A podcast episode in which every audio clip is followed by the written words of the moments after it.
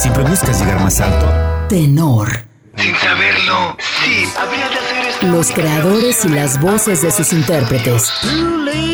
La melodía y ritmo de la música. A tour of army bases in Korea in mil novecientos cincuenta y cuatro. Creí que los problemas los teníamos nosotros, la gente de color. Tenor. Acompáñanos a conocer la génesis de la creación. Bienvenidos.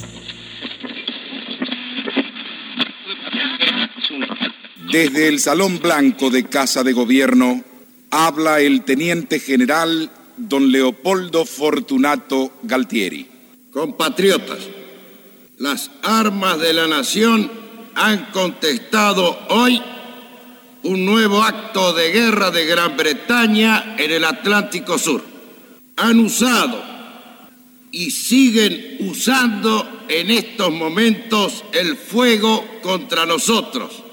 Y le hemos respondido y responderemos con el fuego, y esa será siempre nuestra respuesta si el enemigo intenta convertir nuevamente en colonia la tierra argentina.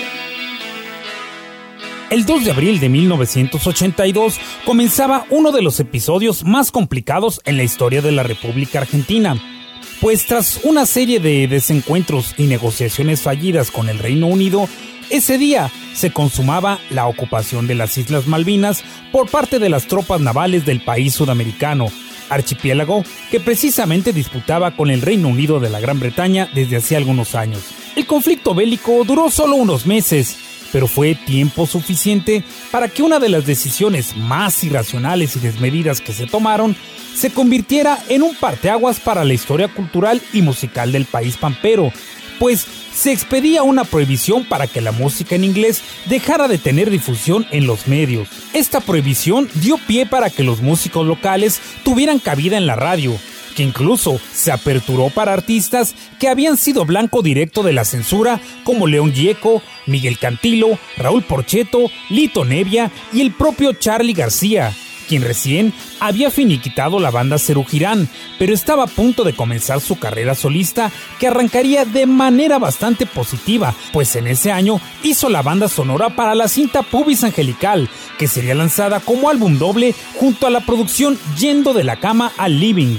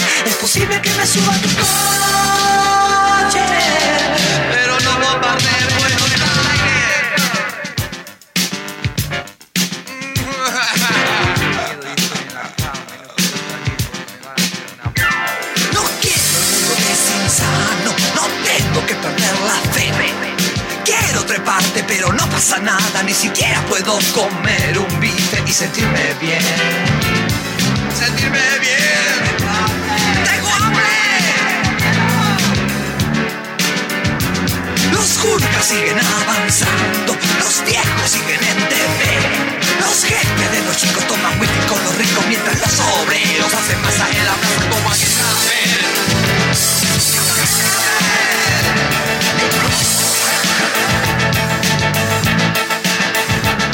Si querés escuchar a la B B C, aunque quieras que lo hagamos de noche, y si quieres darme un beso alguna vez, es posible que me suba a picar.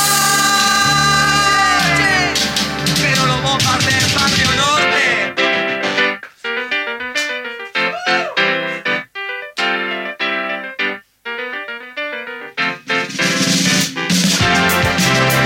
Buenos Aires,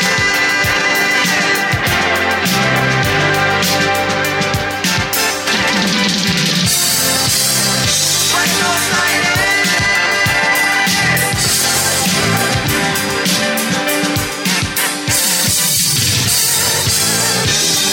Aires.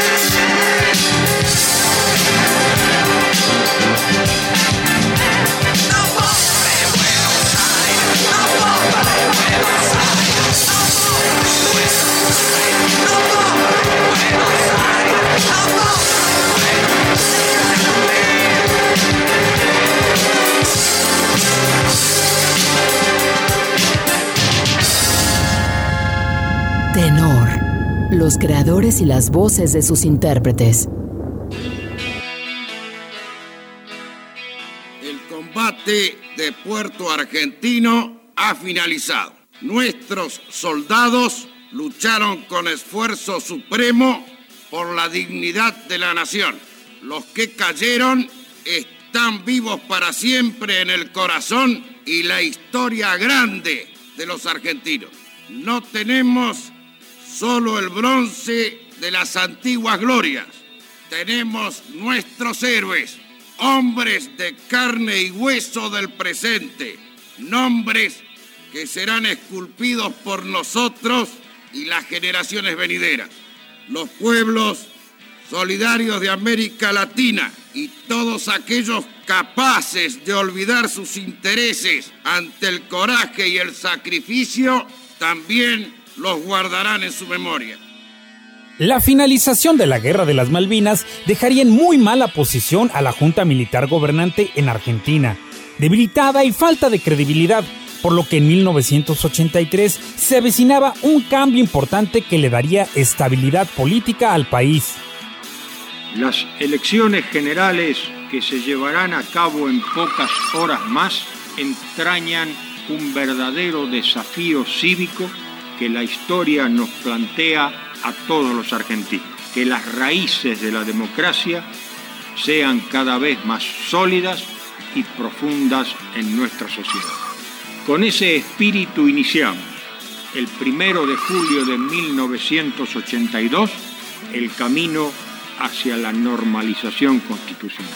Toda la normativa que rige el tránsito hacia el comicio tiene indudable sustento constitucional, el cual, sumado a una total prescindencia política, aleja toda sospecha de parcialidad o favoritismo hacia los protagonistas de nuestro futuro institucional. En ese año, Charlie se dirigió a Nueva York para la grabación de Clicks Modernos, un disco que retrata el momento de transición política de su país, pues captaba en sus letras temáticas que tenían que ver con la dictadura y los acordes con cierto aire de renovación por la próxima apertura democrática, temas que se convirtieron en éxitos de este genio argentino. Tenor.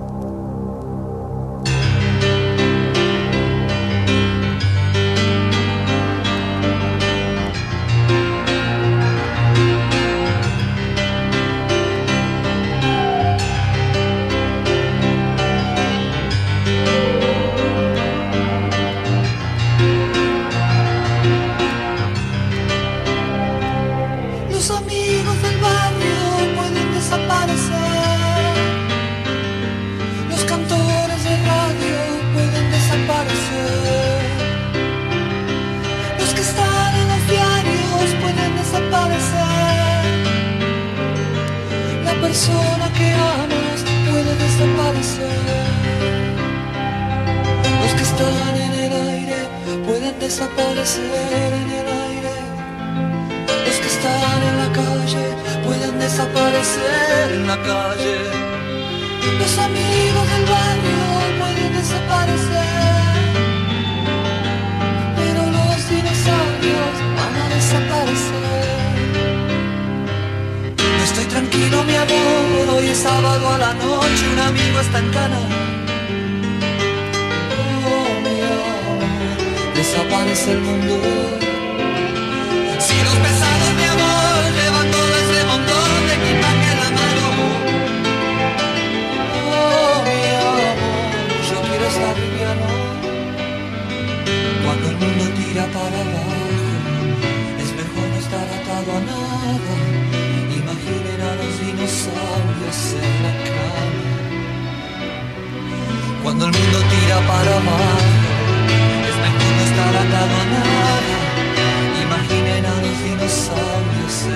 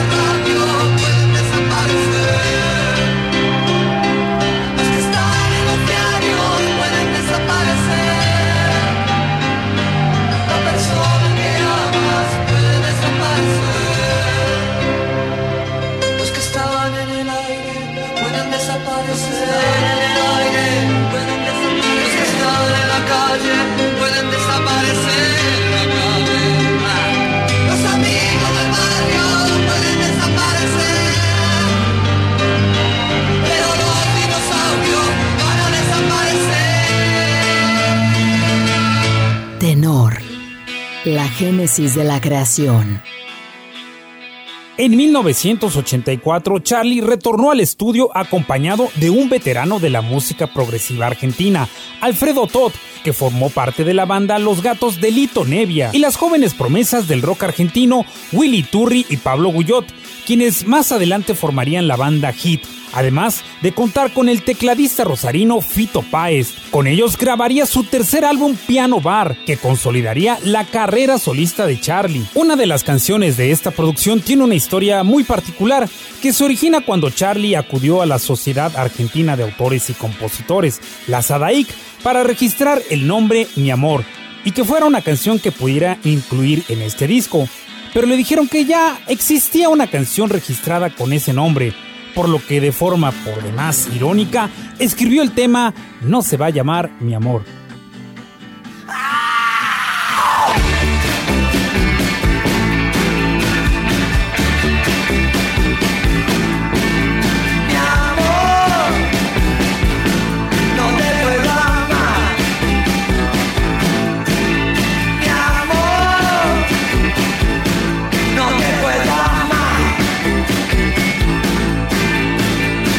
Estás perdida, estás perdida ya.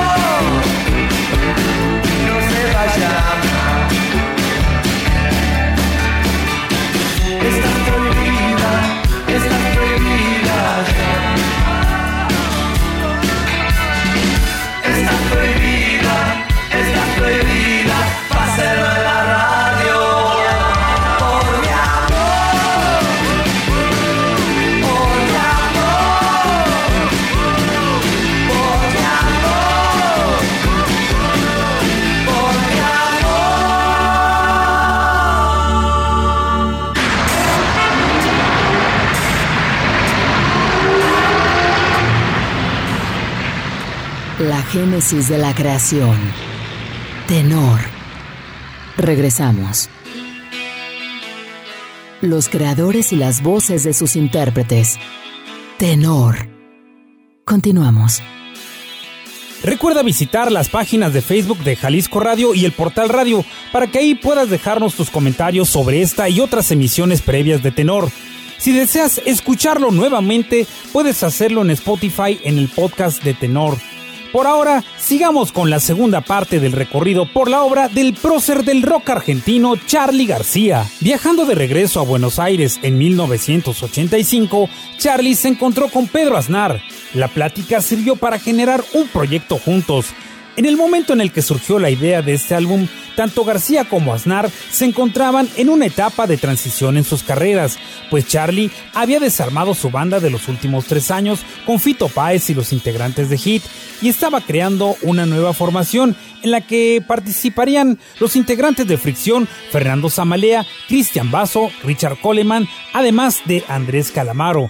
Por su parte, Aznar había dejado de tocar con el famoso grupo Pat Metheny Group. Este proyecto pudo haber quedado solo en la grabación del E P, sin necesidad de hacer gira, pero su éxito comercial dio pie para que se hicieran presentaciones en vivo que no dejaron del todo satisfecho a Charly, pues no tenía el protagonismo en el escenario al que estaba acostumbrado. Finalmente, el proyecto fue enlatado.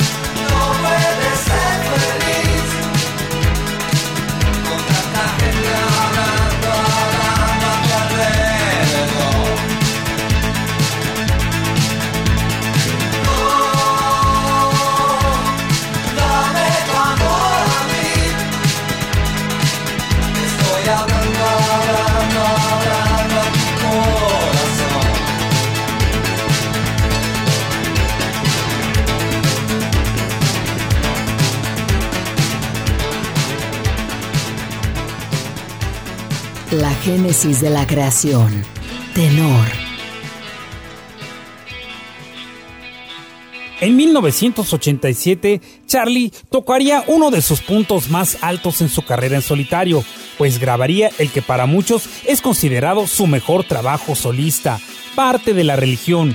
En él toca casi todos los instrumentos a excepción de la batería y cuenta con algunas colaboraciones en los temas Rap de las Hormigas, en el que se apoya de la banda brasilera Os Paralamas do Sucesso y también de David Lebón, que toca la guitarra en la canción Buscando un símbolo de paz. Fue un disco muy cuidado en cada detalle, un álbum muy compacto desde su portada hasta el contenido de las letras, que alterna un rock fuerte con estribillos melódicos y poderosos, y algunas de sus canciones más reconocidas y escuchadas lo integran. Parte de este repertorio es una declaración de autosuficiencia y de poder hacer lo que quiere a su manera.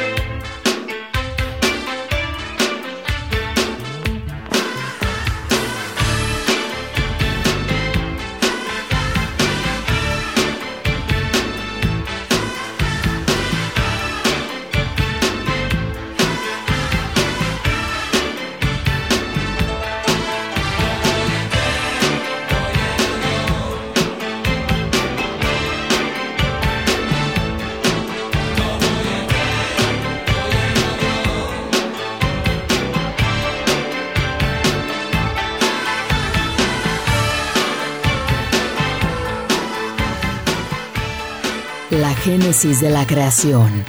Tenor. Yo proclamo solemnemente ante mi pueblo que a partir de este momento se inicia el tiempo del reencuentro entre todos los argentinos, el tiempo de una gran reconquista nacional,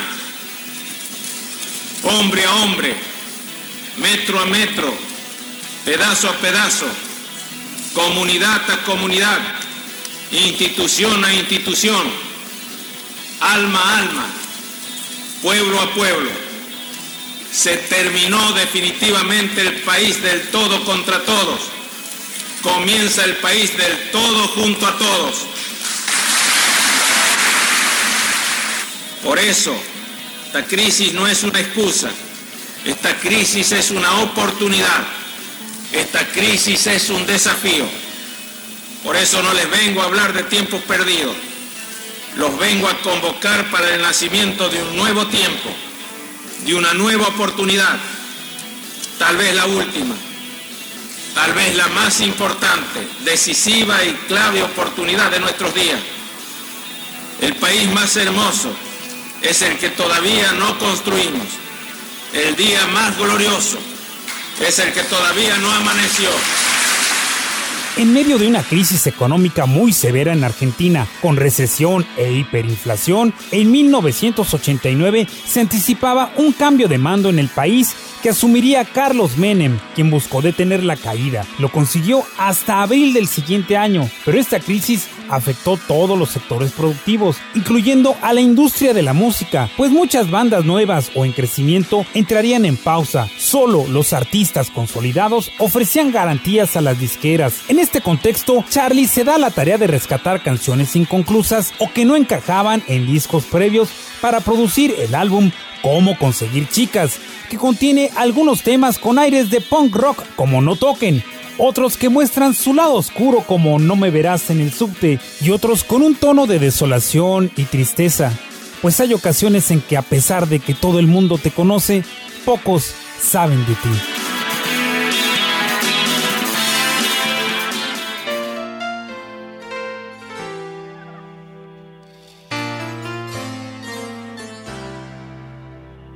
Siempre que salgo tengo al lado un monitor y no sé quién está aquí.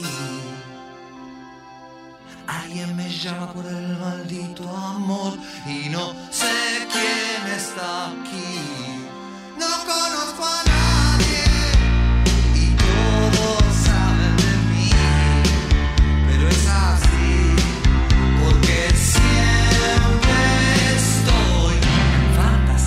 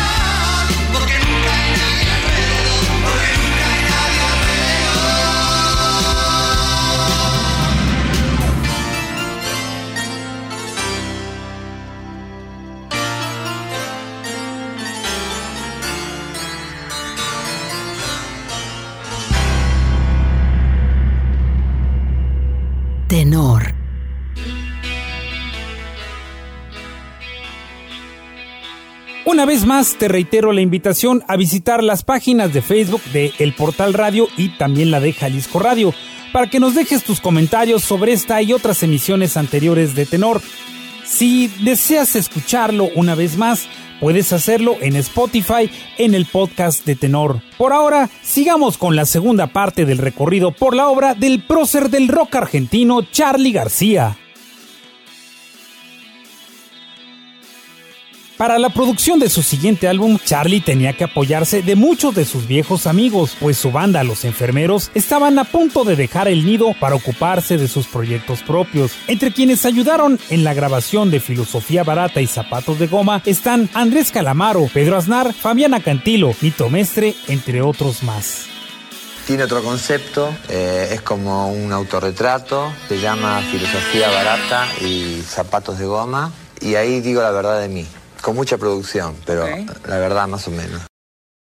En esos años, Charlie también tuvo una idea de hacer un disco al que llamaría Tango tres, que contaría con la participación de Pedro Aznar y también se contemplaba la presencia de Gustavo Cerati. Situación que por temas de agenda de los músicos no pudo concretarse para todo un disco, pero al menos aquí te dejo un guiño de lo que podría ser esa tripleta de ensueño.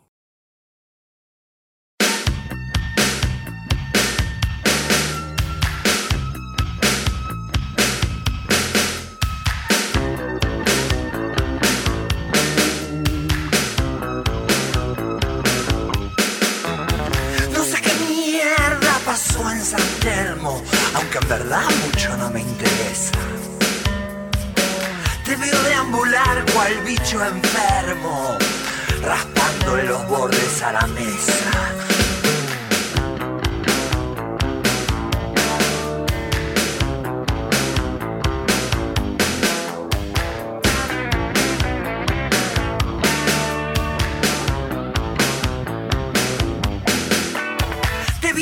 Situaciones similares, presiento lo tremendo del momento. Se ve por tu temblor de maxilares que te cargaste un par de bolsas en cemento. Anda a la esquina a ver si llueve, búscate un par abierto que aún se puede, tómate un whisky a ver si se te pasa.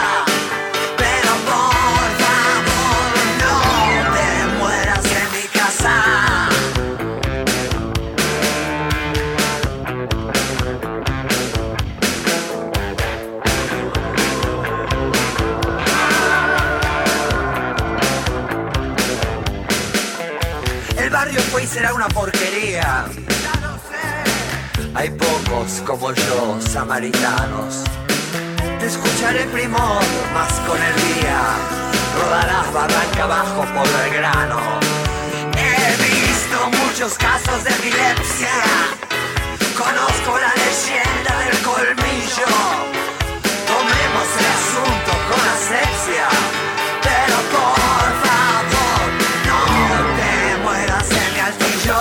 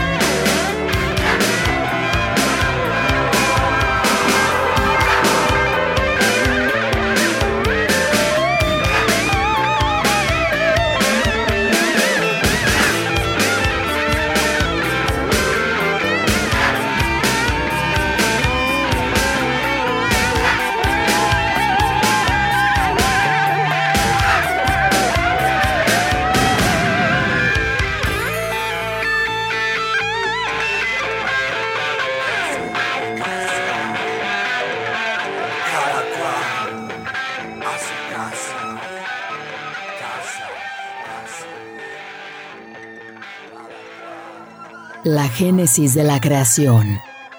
Tenor. Regresamos. Los creadores y las voces de sus intérpretes. Tenor. Continuamos. Una vez más te reitero la invitación a visitar las páginas de Facebook de El Portal Radio y también la de Jalisco Radio, para que nos dejes tus comentarios sobre esta y otras emisiones anteriores de Tenor. Si deseas escucharlo una vez más, puedes hacerlo en Spotify, en el podcast de Tenor. Por ahora, pasemos a escuchar el último bloque de este recorrido por la trayectoria y obra del prócer del rock argentino Charly García. Con el cambio de década de los ochentas a los noventas, se fueron haciendo más evidentes las afectaciones que las drogas iban dejando en el cuerpo de Charlie y en su conducta, que lo convirtieron en la comidilla de los medios de comunicación en su tierra. Eran constantes los pleitos con músicos, asistentes, productores, periodistas y hasta fans. La prensa y testigos dieron fe de cientos de historias en las que Charlie perdía el control de sí mismo. En agosto de mil novecientos noventa y uno, luego de una sobredosis, Charlie sería internado en un psiquiátrico para ser atendido por sus adicciones. Lamentablemente, la rehabilitación no tuvo éxito, sino todo lo contrario. Ese fue el inicio de la etapa más descontrolada del ídolo argentino. En mil novecientos noventa y dos encontraría un poco de calma que sirvió para el reencuentro de Serú Girán. De esta reunión, el resultado fue la grabación de un nuevo álbum con temas inéditos que se convertiría en un éxito, con ventas por más de doscientas mil copias y conciertos sold out en Córdoba, Rosario, Montevideo y dos recitales en Buenos Aires, mismos que fueron registrados en dos discos en vivo. Cabía la posibilidad de que la banda prosiguiera. Sin embargo, hacia el final del último show estalló una pelea que estaba latente desde tiempo atrás entre Charlie, con su personalidad fuerte, y David, que se encontraba harto del protagonismo de Carlos. Pedro Aznar tuvo que intervenir para que todos subieran a despedirse al escenario. Un nuevo final abrupto para esta banda.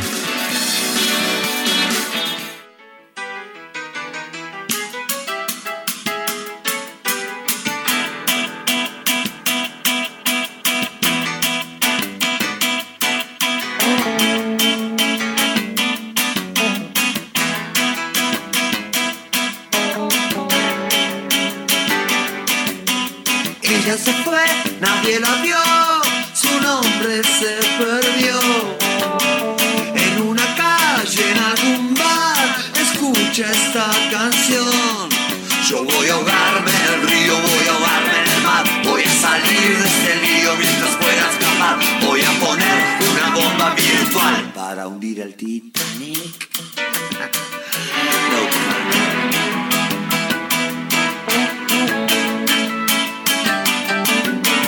Nadie pensó, nadie soñó que todo podía ir mal. Yo te busqué, no te encontré, había otra en tu lugar. Yo debí hundirte en el río, debí hundirte en el mar. Mientras la banda tocaba vi la luna brillar. Desde la playa no pienso mirar. Oh, en esta soledad.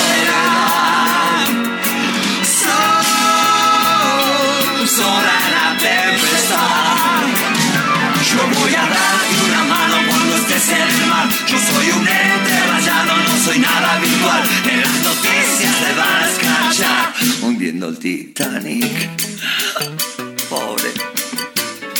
No cae. Damas y caballeros, no hay nada de qué preocuparse. Este Titanic es inundible. Os repito, es inundible.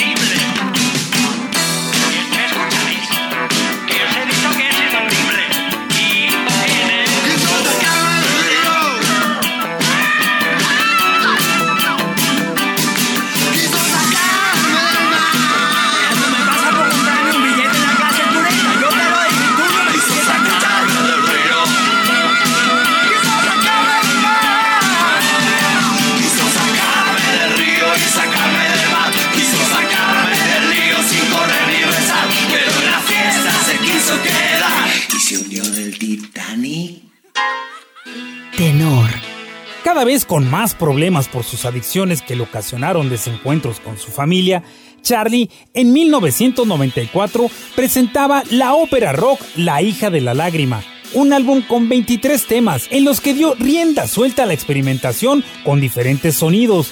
Este disco marcó el inicio de su etapa Say No More, la era más complicada en cuanto a descontrol, excesos y polémicas del genio bonaerense. A cuatro meses de la salida de este álbum, fue recluido de nuevo para intentar rehabilitarlo, una vez más sin éxito. En ese mismo año, Kurt Cobain, líder de la banda Nirvana, acabó con su vida. Charlie, en esos tiempos, era gran fan de él, por lo que se pintó el cabello de rubio para rendirle homenaje. En mil novecientos noventa y cinco, una vez más, será internado, pero ahora en otra clínica, donde el musicoterapeuta Esteban Japaz lo encaminó a encontrar cierta calma. El día que García sería dado de alta, Esteban le leyó el relato "Estaba en llamas cuando me acosté", lo que iluminó a Charlie y frente a todos los pacientes dijo: "Mi próximo disco se llamará así". En ese mismo año, mientras estaba la euforia por los conciertos acústicos que presentaba M T V, lo buscaron para que hiciera el suyo. Al principio estuvo reacio, pues decía que eso ya lo había hecho en su etapa con Sui Generis. Tras insistirle, lo convencieron, aunque su historial reciente ponía en duda cómo se comportaría Charlie. Al final, el resultado fue grandioso. Charlie y sus músicos alcanzaron un gran nivel de precisión. Lamentablemente, el disco no pudo tener más presentaciones en vivo, pues de nueva cuenta, un pleito terminaría por desarmar la banda.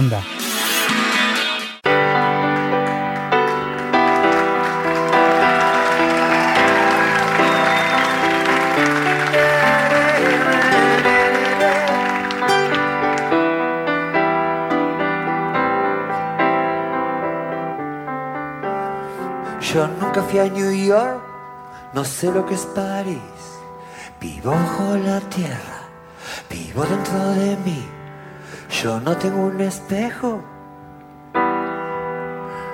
La lágrima me habla y está dentro de mí. Yo solo tengo esta pobre antena que me transmite lo que decís. Una canción, mi ilusión, mis penas y este souvenir. Yo subo la escalera, uh, yo cumplo una misión. La lágrima me dice que yo tampoco soy la hija de un amor, la hija del dolor. Yo soy quien no debe ser.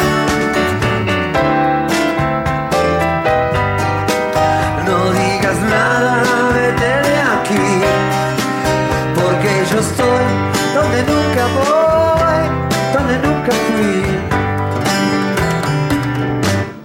Tómalo con calma, la cosa es así. Ya se hace de noche, me tengo que ir.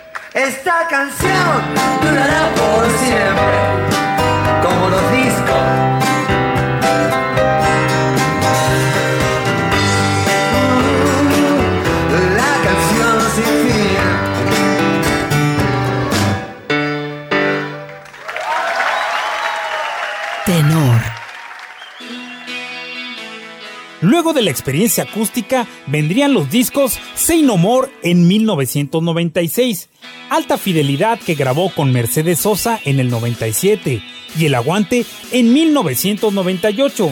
También se presentaría un disco doble de Serú Girán, grabado en vivo en la Navidad de mil novecientos ochenta y uno, que sentó la base para reuniones ocasionales de la banda, que se darían incluso después del fallecimiento de su baterista Óscar Moro en dos mil seis. En todo este tiempo, las riñas, pleitos, desencuentros con la prensa se volvió una constante. En esa vorágine se dio uno de los episodios más mediáticos e impactantes de su carrera, cuando tras una noche de fiesta, luego de un concierto en Mendoza, tuvo un altercado con una fan que lo llevó a ser presentado por la policía en la penitenciaría del lugar, donde el comisario le dijo: "Para mí, usted es un ciudadano más, una persona común y corriente". Charlie le respondió: "Yo no soy igual al resto, yo soy un genio". Pudo regresar al hotel varias horas después, en medio de un fuerte operativo policial. Además de un desplante de su novia del momento, García seguía enojado con el oficial y, para demostrar que no era una persona más, decidió tirarse desde su habitación,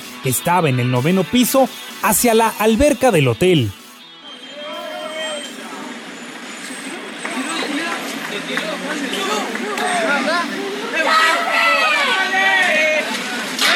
Bueno, en este momento, eh, hace unos minutos parece que se acaba de tirar Charlie de la terraza del Hotel Aconcagua hacia el sector de la pileta.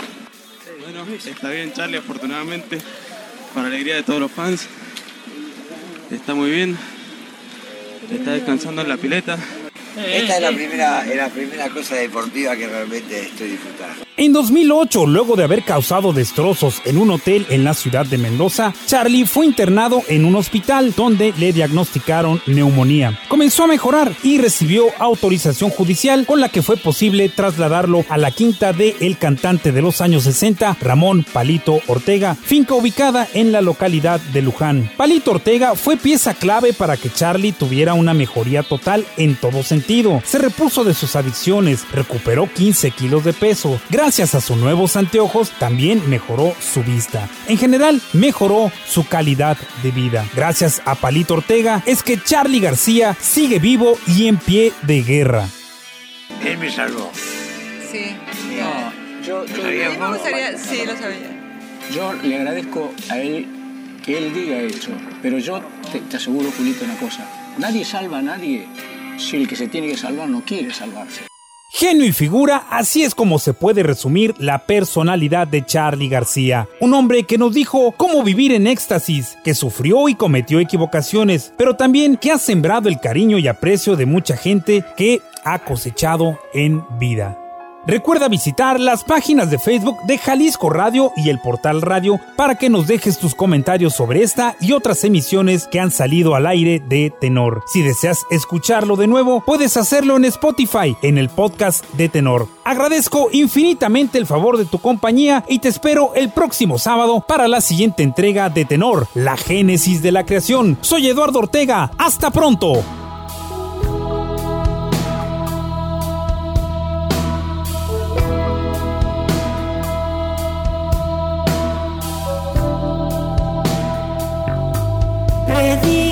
Perdón,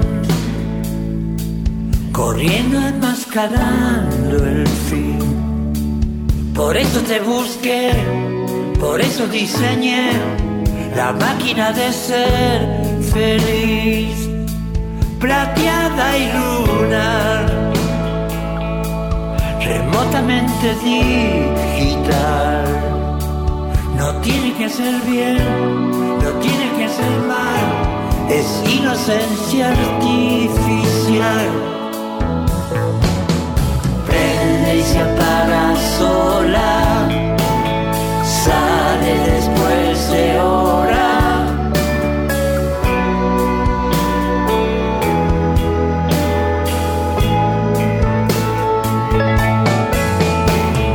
Hay tanta gente sola, hoy tanta gente llorar.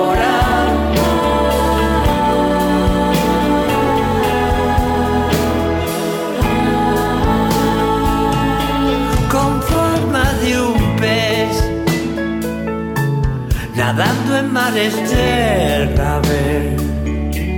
No sé si la robé, no sé si la pedí o simplemente estuvo ahí. Un día se me fue, un día se me fue. Ese día yo volví a reír. Y la felicidad no existe en soledad, la máquina no puede dar. Prende y se apaga sola, sale después de hora. La máquina de ser feliz. Hay tanta gente sola, hoy tanta gente llora.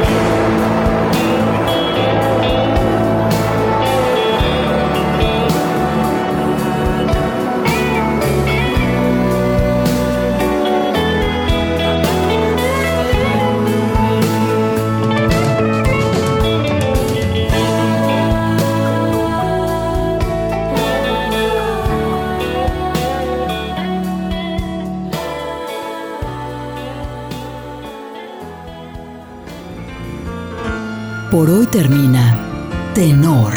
Te esperamos la próxima semana en punto de las ocho de la noche. Hasta la próxima.